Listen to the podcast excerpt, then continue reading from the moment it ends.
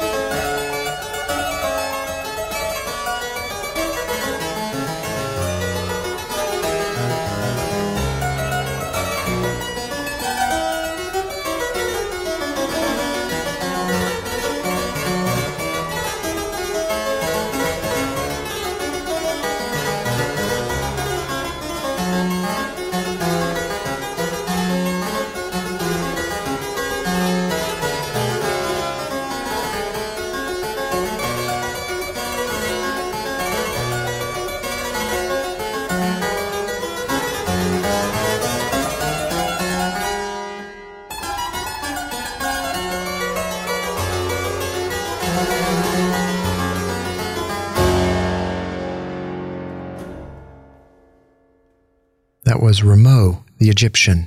You're listening to the Art House on 88.5 WCUG and Ohm Radio in Charleston, South Carolina.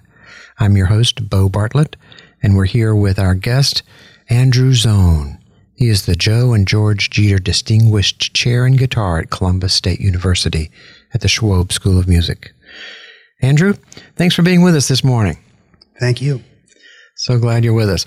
I've enjoyed your guitar. You've got um, you, you do a lot of besides just teaching at CSU and um, playing classical guitar in concerts here. You you have a lot of things going on. You have the symposium. You have the guitar symposium, which brings people in from all around the world. You you play um, pop songs on guitar, reinterpretations or retranscribed pieces of contemporary music on guitar, which are wonderful. We can see those or hear those on YouTube, I think. Mm. And I think uh, you might even play for one of those for us later, oh, later in the hour. Okay.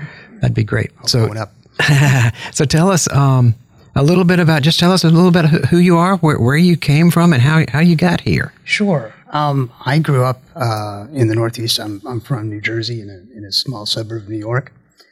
And um, uh, I am the son of an artist. My mother is a, a, visual artist. Um, she worked, she makes pottery, and so from the first moment that I remember, arts was a really important part of our uh, education background, uh, going to museums, taking art classes, etc. Um, and then um, when I was a young boy, I uh, I was taking music class, and the uh, teacher, I think I was in kindergarten, said, "You have a very strong sense of rhythm. You should get into music."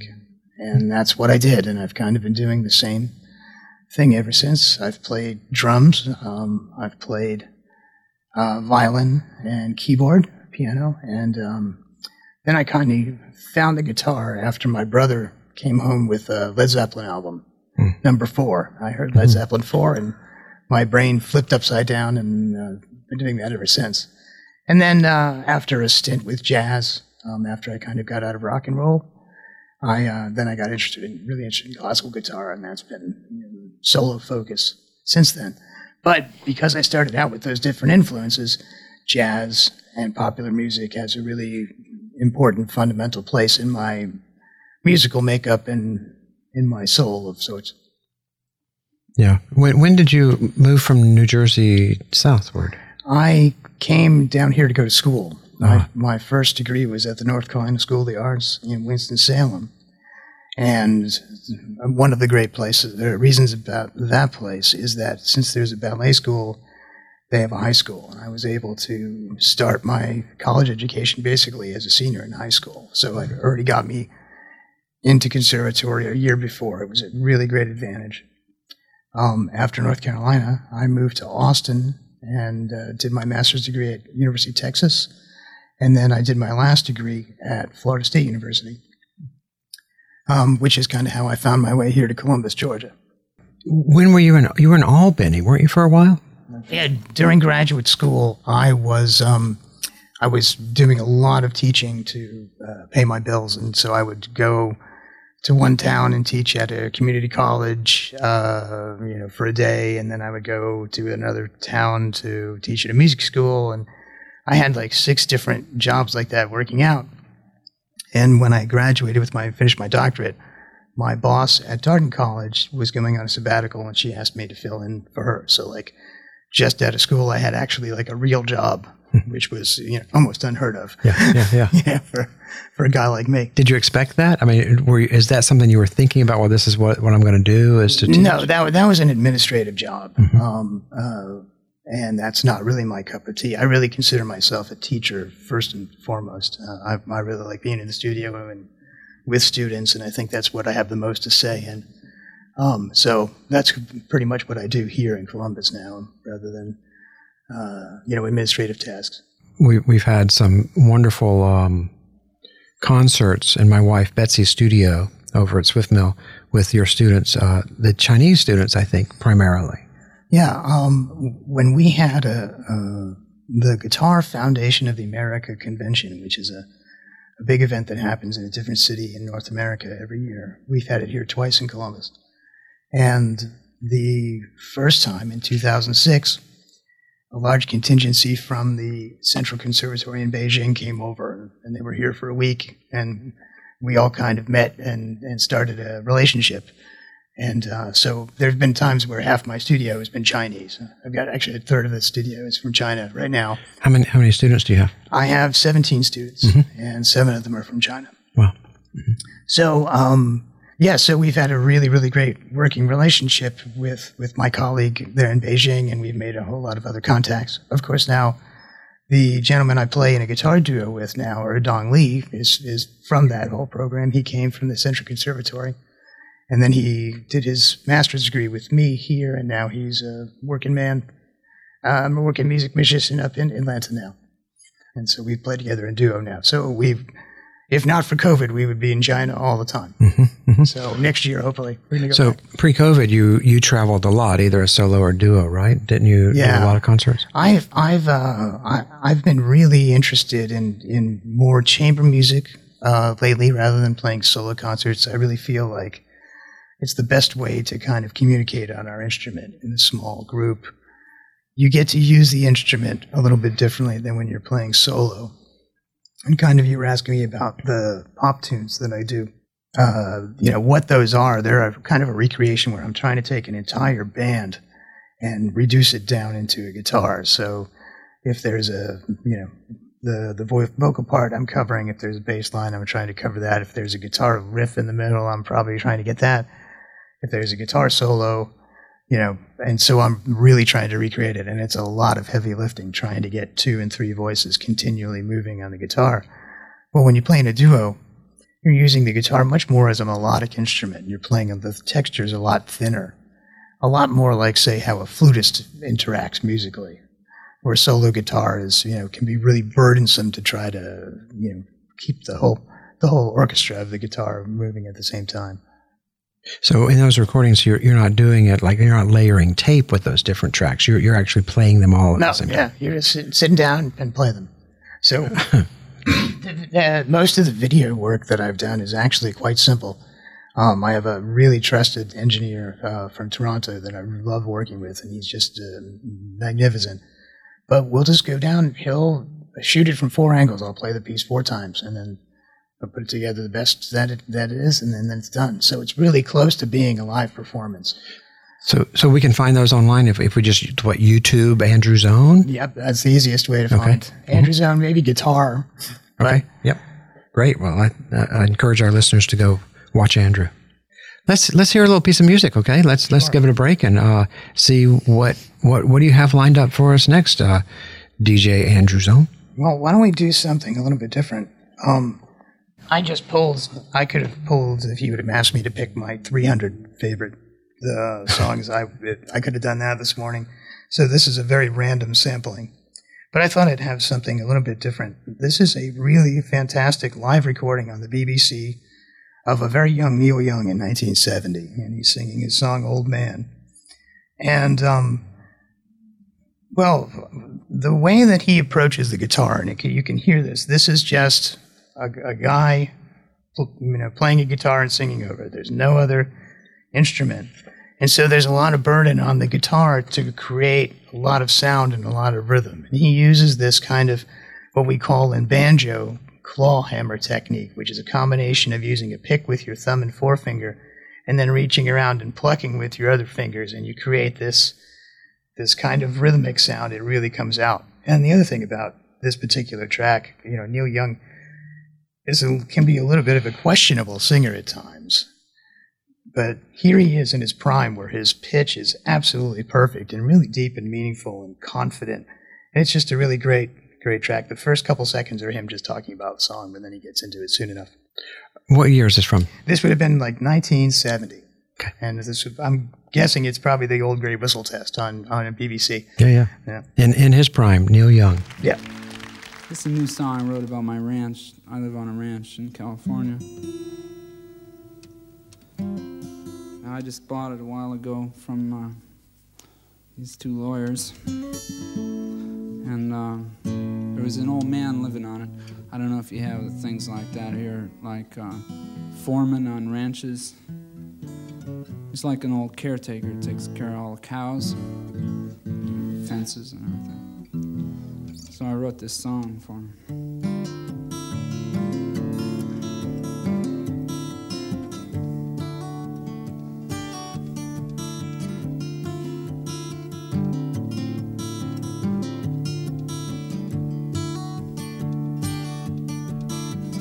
Old man, look at my life. I'm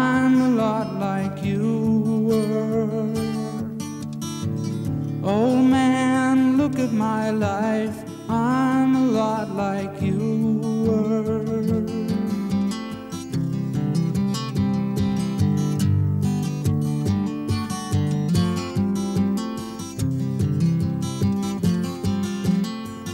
Old man, look at my life. 24 and there's so much more. Live alone in a paradise that makes me think of two. Love lost such a cost. Give me things that don't get lost.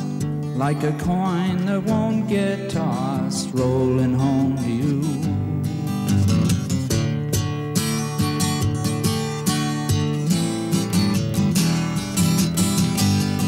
Oh man, take a look at my life. I'm a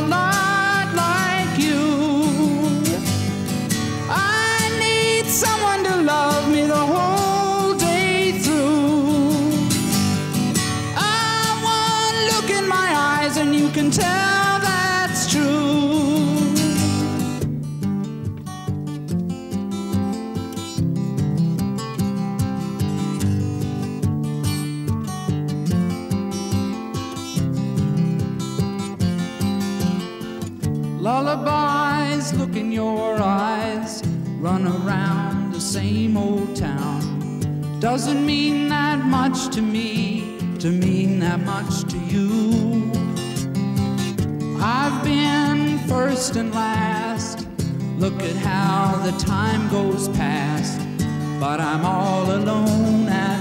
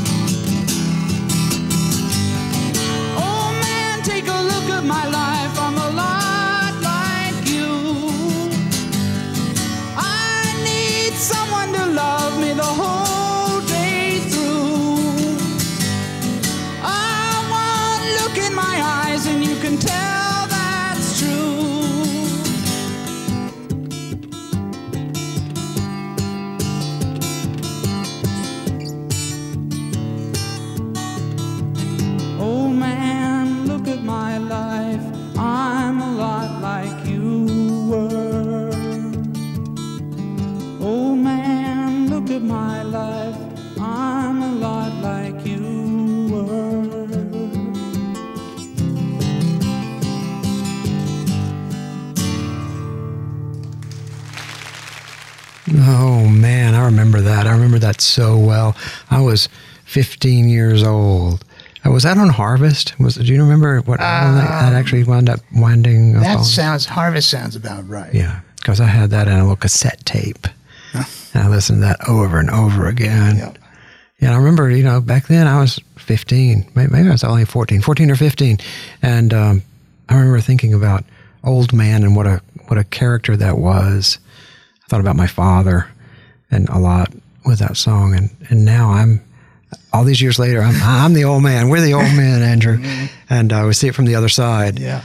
And uh, how the song has, the same exact song has a different uh, resonance now, uh, all these years later. Uh, what a, what a great song! You're right. What a how cl- clear and crisp his voice was then. People have a love hate relationship with with Neil Young. Oh yeah, they- my wife, uh, Mine too. Everything drives me. yeah, Betsy's like that's like scratching fingers on a blackboard, you know. But uh, no, I think that you're right. When he was young, it was so crisp and so clear. and and also just you know the authentic. Like there is Yeah. nothing artificial about what he who he was as a musician. Right, right. There's breath of fresh air these days for sure. Um, so, what else? What else you have going on now? I know. I mean, you know, we we're we're we're compadres and we're friends, and we we play tennis on Sunday mornings. What else do you have going on in your life? Well, I'm starting to now get back into uh, starting to perform on the guitar again. which is really, um, you know, after a couple of years of, of sitting around and not being on the road, uh, it's it's a really fantastic thing to be able to flex that muscle again, that performance muscle. Um, and so we're starting to get out on the road after Christmas. We're going to, up to the Northeast into Texas, and I'll be going back to Europe again this summer. And then hopefully we're going to spend about a month in China over the summer if, uh, you know, everything works out. So I'm starting to gear up, starting to really practice again. Yeah. It's amazing. Yeah. If you don't have if you don't have a concert coming up, it's really hard to find that that determination to really put the time in uh, in terms of your own practice. I think it's often true with all the arts. I mean, I think, you know, as painters, you know, you paint all the time, but you're sort of without direction if you don't have an exhibition lined up out Oh there in yeah, the future. right. That's the yeah number one motivator is the gig. Yeah. You've yeah. got a deadline. Yeah. Yeah. But I remember when I was a, a boy, I was a, I was a young boy, and uh, my brother um, came up to me, and, and he, he, I don't know why this comes to mind, but it does. It's, it's sort of strange. But, uh, you know, I was, I drew and I drew and painted, and he came up to me and said, Bo, you're not a real artist. I was like, what do you mean I'm not a real artist? Because I you know, wanted to be an artist when I grew up. He said, because you only draw when you have a show coming up, like for school, and you, you're doing it for, for like recognition. And I was like, well, no, that's because when I, that's when I have to get ready for it. And he was like, no, real artists do it all the time. Wow. I know, right? all these years, I'm asking myself, what what is a real artist? Even to this day, it sounds like your brother had all figured out. yeah, well, he actually, you know, he, he didn't wind up doing it. So, yeah, what is a real artist? Well, I, you know, I've always had this real difficulty in describing myself as an artist because, well, technically I'm a musician, you know, hmm. a paint, you know, artist paint, you know, so there was all that distinction, but also it just felt like, I don't know, incredibly presumptuous, you know, to say, well, I'm, a, you know, I'm an artist.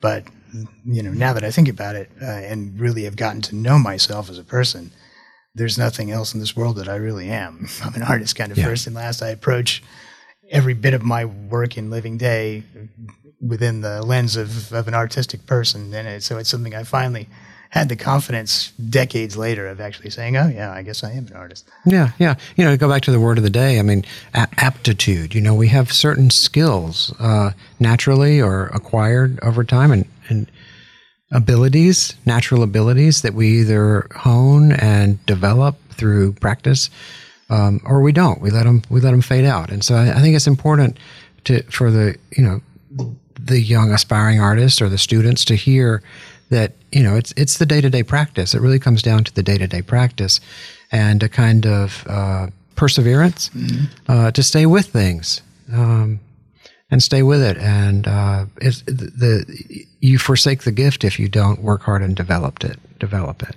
Well, it's it's it's a little bit of a misnomer in in my case of you know we play quote unquote musical instruments.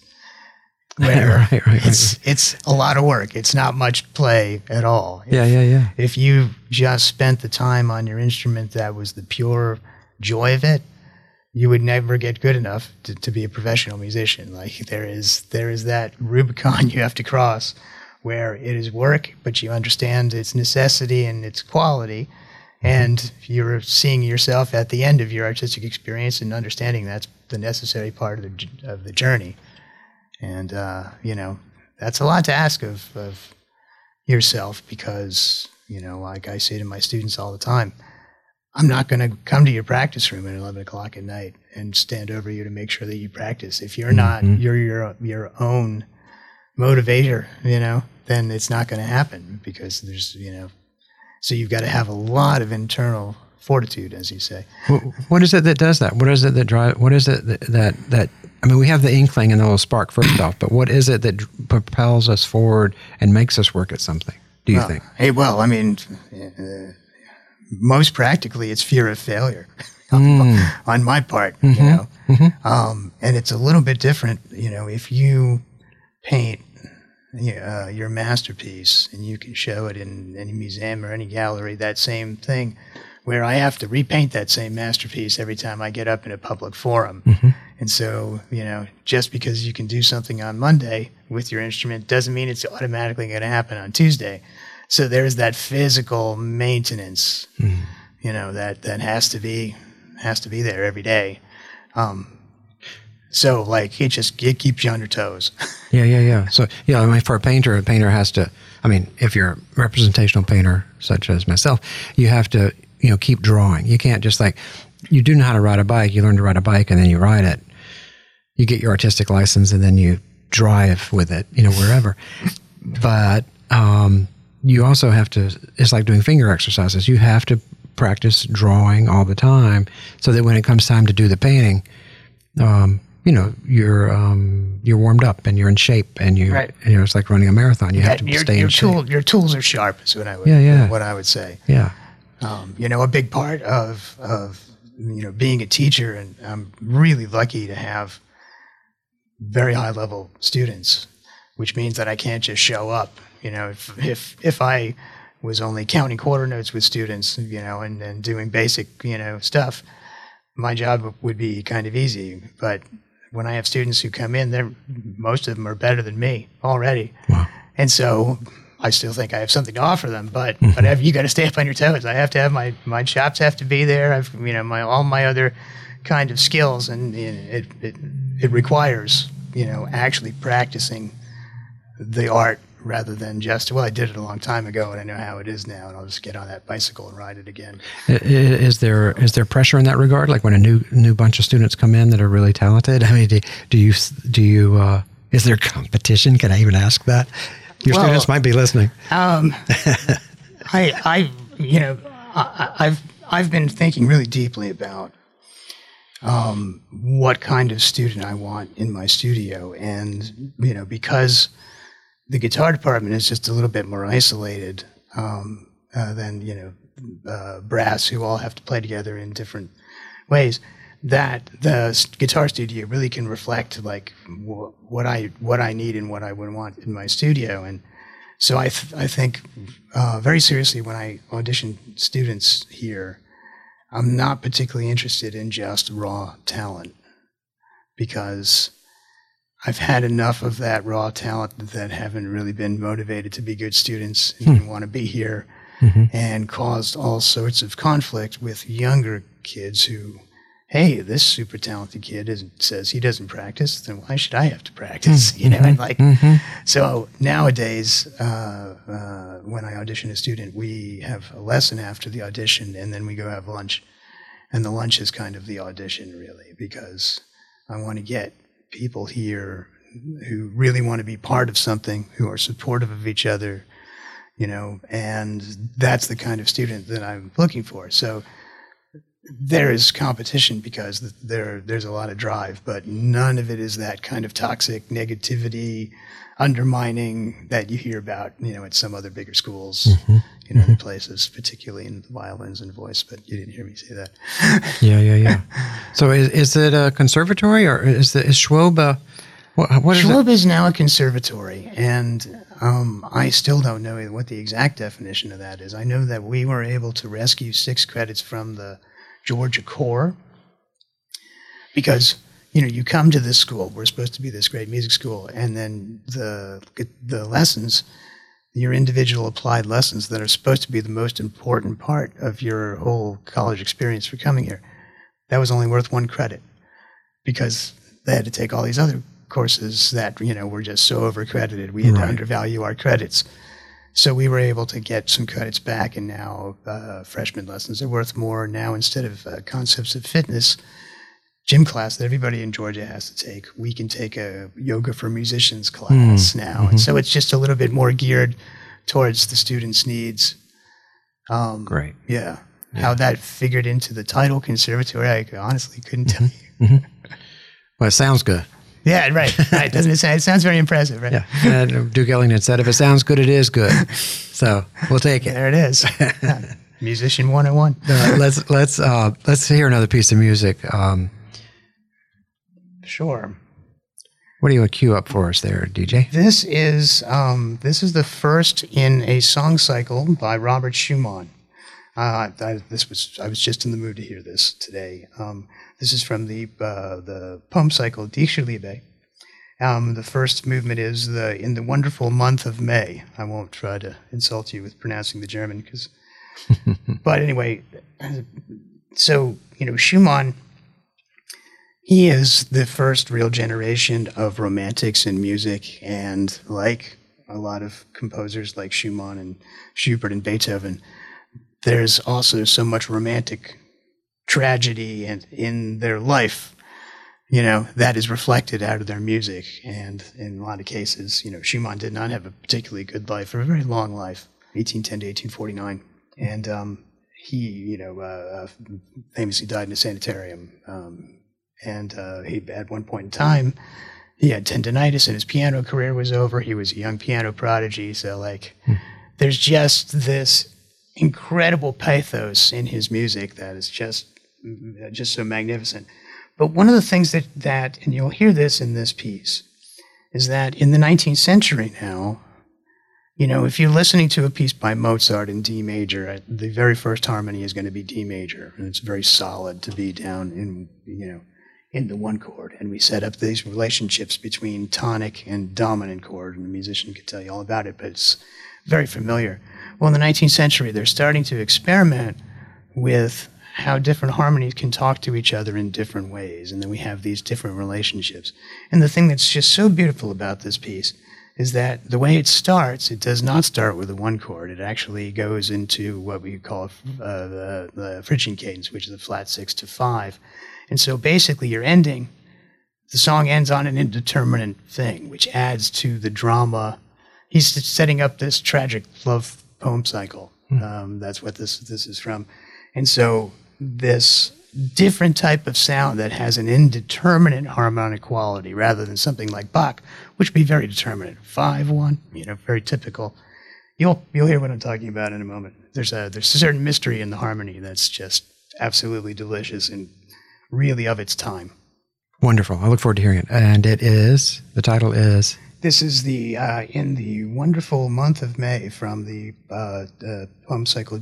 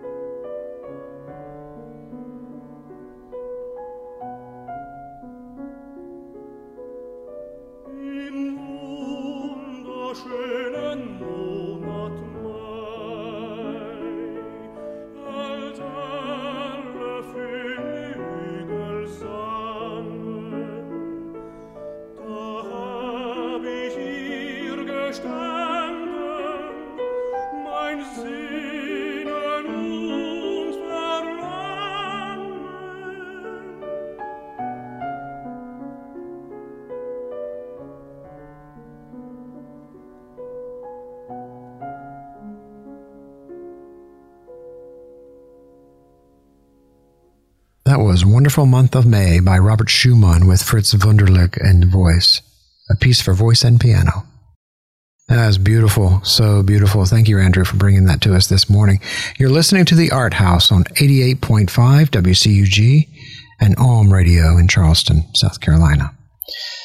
Thanks for joining us this morning on the Art House. And, and Andrew, thanks for being here. We're so glad you're here. Thank, Thank you. you very much. I'd like to hear some of your music on guitar, though. You're such a fabulous guitarist, and we're lucky to have you here in Columbus, Georgia. And thank you for being here, and thank you for teaching all the students you teach. We're so grateful. And um, I'd love to hear a few pieces by you. Do you want to? Why don't we start with the uh, with the fire? Emmanuel de Falla? This is Manuel de Falla. Ma- okay, Manuel de Falla. D E and then F A L L A. He's a Spanish impressionist.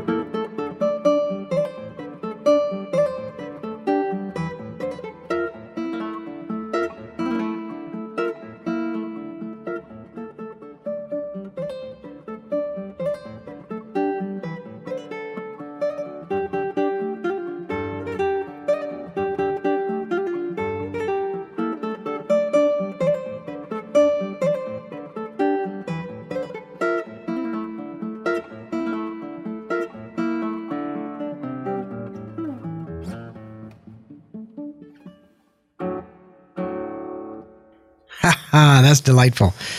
Thank you, Andrew. We're here with our guest. That was our guest, Andrew Zohn. He is the Joe and George Jeter Distinguished Chair in Guitar at Schwob School of Music at Columbus State University. Andrew, boy, that that's fun. That's actually a, a piece that was written for orchestra by Manuel de Falla. Um, if you know, uh, listen to the Miles Davis recording, Sketches of Spain, there's mm-hmm. a version of that Oh, that's right. recording. that's yeah, right. That's right. Absolutely. Yeah, I knew it was familiar. Yeah. So Falla knew a, knew a guitarist named Emilio Pujol, uh, who was a guitarist in Madrid, who made that arrangement from the orchestra score. Mm-hmm. That's where that piece comes from. Oh, just fabulous. Um, do you have some other uh, pieces you'd like to play for us that you have done? Sure. I thought I'd give you a little bit of a hodgepodge. Um, let's do something poppy. Now, we were talking about these pop tunes that I did. Um, uh, being a child of the 70s, uh, this music really deeply resonates with me. And I remember the first time that I heard this particular tune, Riders on the Storm by The Doors. And uh, with the thunder cracking in the background, it was absolutely terrifying. You know, I remember it well. Yeah, I remember the first time it ever came on the radio. I was a, a young boy in the back of my parents' car in Panama City, and it came on the radio, and it was one of those moments that my life was changed forever. Oh yeah, yeah.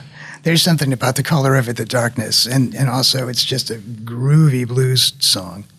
Um, and so you know, I grew up playing pop music. That was the first thing that I did. So this is a really big part of my life. Um, but uh, one night I was just up with insomnia, and I had heard that song, I think, in the car, and that bass line, that recurring bass line that goes on and on and on for about nine minutes, um, just was in the back of my head. So I went upstairs, and I immediately just started trying to bang out this uh, arrangement. And like I said, I'm really trying to get the entirety of the piece. Uh, there's a guitar solo in it. I've got the guitar solo pretty much note for note.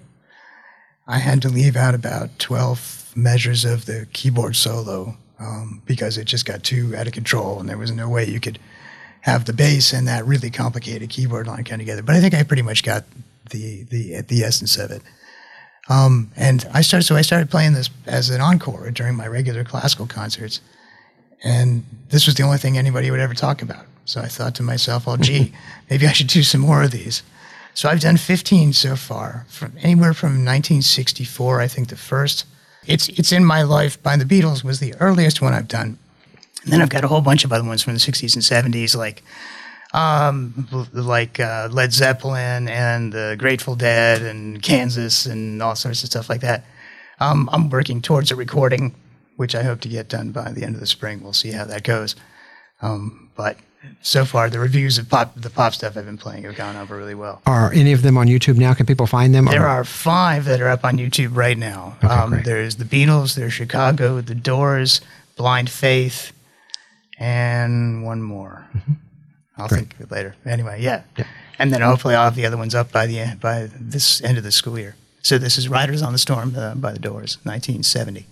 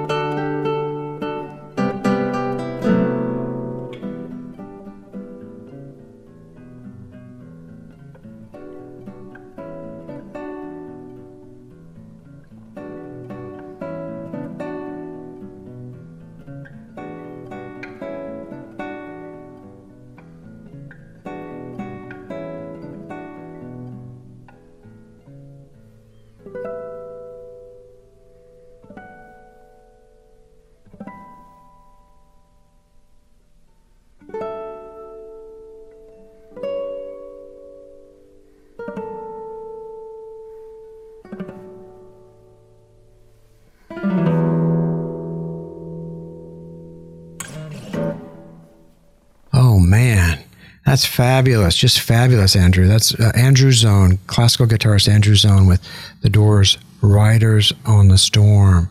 His version of that. Now, so that's not overdubbed. You don't have tracks. That's just you on the guitar. That's just me and a guitar. That's it. How do you do that? That's some serious aptitude there. it's a, it's. I think that those those pop songs are probably the hardest thing in my repertoire right now.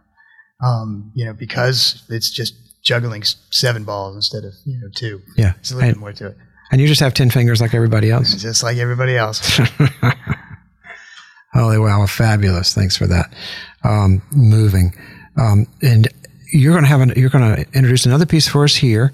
And uh, what is is this the Gershwin piece that you did? Yeah, he so Gershwin has these three very, very well known preludes for solo piano, um, and you know Gershwin has this you know grew up in an incredible time in America where you know he had studied and understood all the conventions of very typical uh, 19th century romantic composition, but then of course he was deeply influenced by jazz and took jazz into a very, very sophisticated place. Anyway, these are such popular things. There's a whole bunch of different arrangements.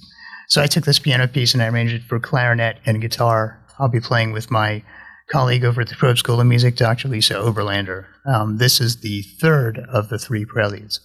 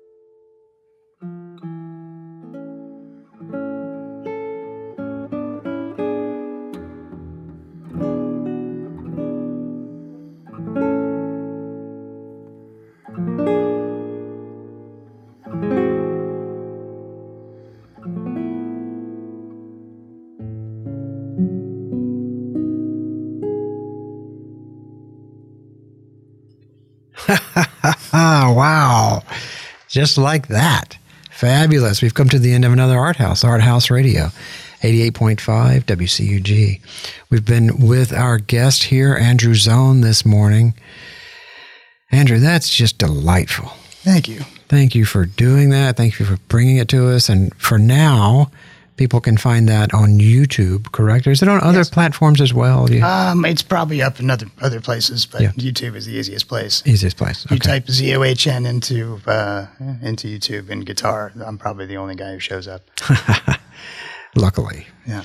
Um, well, thank you for that. And uh, just want to thank everybody for listening to Art House Radio this morning. Andrew, do you have any final thoughts for us this morning? Do you have anything to send off? I often like to think, what, what do students need to hear? What do the young folks need to hear out there in the world? What, what, what words of wisdom do you have to impart for us in, in leaving this morning? Okay, you didn't tell me there was a wisdom part of this uh, interview, but I'll give it my best shot. Um, you know, I think a big part of whether you're going to have a life in the arts and a career in the arts and a meaningful career in the arts is you have to believe that it's possible, and it's very uh, it's very easy to look at the you know potential career of the arts as being very uncertain and uh, you know, very trying. You're going to work very hard past five o'clock on weekdays as a musician. But the people who really believe that it's possible to do it are usually people who still are stuck around after 10, 20 years of artistry. The stubborn ones, like me. Yeah. Yeah. I mean, that's great advice because I think you really have to believe it yourself first. Yep. and believe in yourself and not in an egotistical way but just that you you've got the little spark in you that makes you want to make something regardless of whether that's music or art or whatever and and you have to sort of follow that and uh, it's like a spark and you sort of have to keep blowing it and fanning the flames and letting it grow and then there's a point where the fire takes on a life of its own Yes, if you can if you can get over that that hump. I mean, a lot of times, you know, doing something, whatever the artistic endeavor, it's a very vulnerable experience. Whether you're on a stage trying to perform or whether you're showing off the creative work that you've done in your studio, you're putting yourself out there for judgment, and you know uh, that it takes a, a, a pretty strong person to be able to work through that and, to, and also to try to make it better and realizing accepting criticism you know Yeah. when it's appropriate and hopefully going from there yeah you've got to believe Yeah, it's not easy. I mean, for me personally, I know. I mean, it's not easy to accept criticism and, and to see it constructively and to move forward from that point. Uh, it's easy to let it sort of hurt you and beat you down, but that's where it takes a certain amount of ego strength, not a giant ego, just like a hard enough armor and shell to protect you and to uh, take in what's needed and let things be constructive and move forward. Um, Natalia Temeskin says, uh, you know, it's gratitude for all the things good and bad that, that come your way. you know it's all part of the artistic human experience Yeah, yeah, for sure and we're all in it, and we all have our, we all have our stories to tell, and we should tell them. Every story, regardless, deserves to be told. So tell your story. You can see the complete playlist of Art House Radio on the website arthouseradio.com. That's A R T H A U S radio.com. Thank you for joining us this morning on the radio. Thank you, Andrew, for being here. thank you so much So grateful. And everyone, just go out and see some art today. Go out and hear some live music. Go out and experience the world. Go to your local art museums wherever you are. In Charleston, there's the Gibbs Museum. In Columbus, there's the Columbus Museum, the Heritage Art Center, Highland Gallery, the Illges Gallery, the Do Good Fund, and the Bo Bartlett Center. Go out and see some art, and then get in your studio and make some art, or write, or play an instrument. Let's do it. Let's tell our stories. So let's live it and make this world a better place. Thanks for listening. See you right back here next week. Love and light, y'all.